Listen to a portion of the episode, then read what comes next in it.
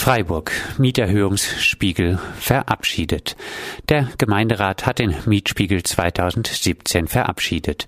Dieser weist eine seit 2015 um nicht weniger als 6,5% gestiegene Durchschnittsnetto-Kaltmiete auf. Die mittlere Netto-Basismiete liegt nun bei 8,25 € pro Quadratmeter. In den Mietspiegel fließen keine Bestandsmieten, sondern nur die Mieten ein, die sich in den letzten Jahren verändert haben. Es handelt sich also automatisch um einen Mieterhöhungsspiegel. Große Vermietungsgesellschaften dürfen ihre eigenen Wohnungen vorschlagen, die in den Mietspiegel einfließen. Diese haben natürlich ein Interesse daran, Wohnungen zu wählen, die dafür sorgen, dass der Mietspiegel besonders stark ansteigt, um so wieder die Mieten erhöhen zu können. Methodisch fällt auf, dass eine hohe Federtoleranzquote von 5% angenommen wird und dass die Zu- und Abschläge sehr willkürlich gewählt sind. So bringt zum Beispiel eine über 6 Jahre alte Einbauküche noch einen Aufschlag von 15% auf die durchschnittliche Nettomiete mit sich. Auch der Vorwurf eines Statistikprofessors, dass die Mieten aufgrund eines methodischen Fehlers generell 5% zu hoch ausgewiesen werden, konnte bisher nicht ausreichend ausgeräumt werden. Die Mieterhöhungswelle bei der Stadtbau etwa in der Kampfmeierstraße in Haslach, im Stühlinger und auch im Rieselfeld hat derweil schon begonnen. Diese Mieterhöhungswelle liegt auch daran, dass der Gemeinderat seine Entscheidung, die Stadtbaumieten an den Mietspiegel heranzuführen, noch immer nicht revidiert hat. Freiburg. Keine Sozialwohnungen im EKZ Landwasser. Der Investor Unmüßig, dessen Westarkaden kurz nach der Errichtung schon zahlreiche Mängel aufweisen, baut das Einkaufszentrum Landwasser neu. Unmüßig reißt ab, baut das Einkaufszentrum neu und mit 200 bis 300 Wohnungen größer. Der Freiburger Gemeinderat stimmte mal wieder einer Ausnahme von der 50%-Regelung zu. Eigentlich sollten bei neuen Bauprojekten 50% sozial gebundener Mietwohnungsbau entstehen. Allerdings gibt es bis auf 2 Mal nur Ausnahmen von der Regel, die mit einer Mehrheit von 1 Stimme gegen Grüne und CDU durchgesetzt worden war. Unmüßig muss bei den entstehenden Wohnungen sogar keine einzige Sozialwohnung errichten. Derweil fallen in Landwasser demnächst 250 Wohnungen aus der sozialen Bindung. Hamburg, Leerstand zwangsvermietet. In Hamburg greift der Bezirk Hamburg-Mitte zum schärfsten Mittel des Wohnraumschutzgesetzes. 6 Mietwohnungen im Stadtteil Hamm, die trotz Zwangsgeldern seit 2012 leer stehen, werden saniert und über einen Treuhänder vermietet. Die Kosten trägt der Eigentümer, der erst im Anschluss an die erfolgte Vermietung sein Eigentum zurückhält. Auch andere Hamburger Bezirke wie Altona überlegen, sich der Linie gegen unverantwortliche Eigentümer anzuschließen. Berlin. Zwangsräumung verhindert. In Berlin-Kreuzberg wurde Ende November eine geplante Zwangsräumung verhindert.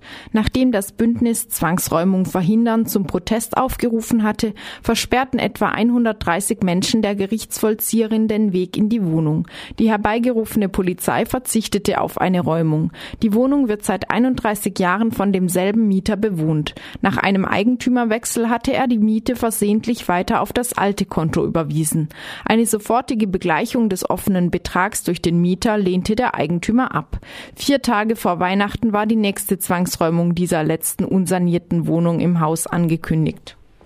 Stuttgart gegen Obdachlose. Nicht nur das grün geführte Freiburg, nein, auch das grün geführte Stuttgart geht massiv gegen ausgegrenzte Personengruppen vor.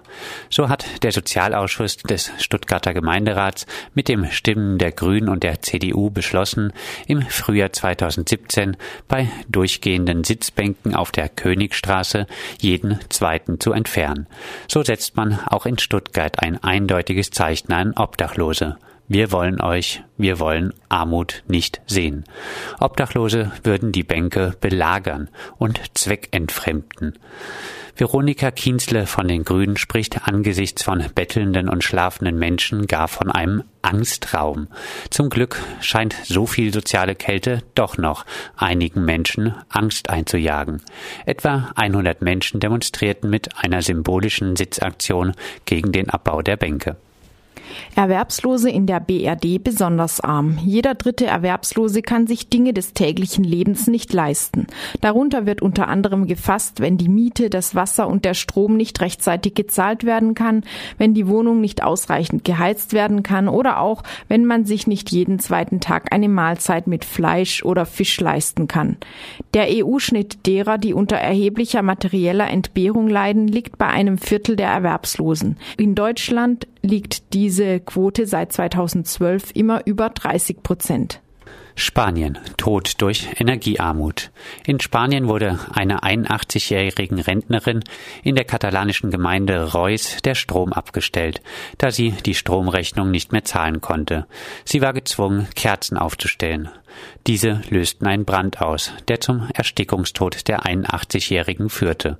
Die Energiearmut forderte einer Studie zufolge in Spanien im Jahr 2014 mehr als 7000 Menschenleben und damit etwa 6-mal mehr als Verkehrsunfälle. Nach dem Tod der alten Dame gingen in Spanien Tausende auf die Straßen. Das sind keine Todesfälle, das sind Ermordungen. Freiburg.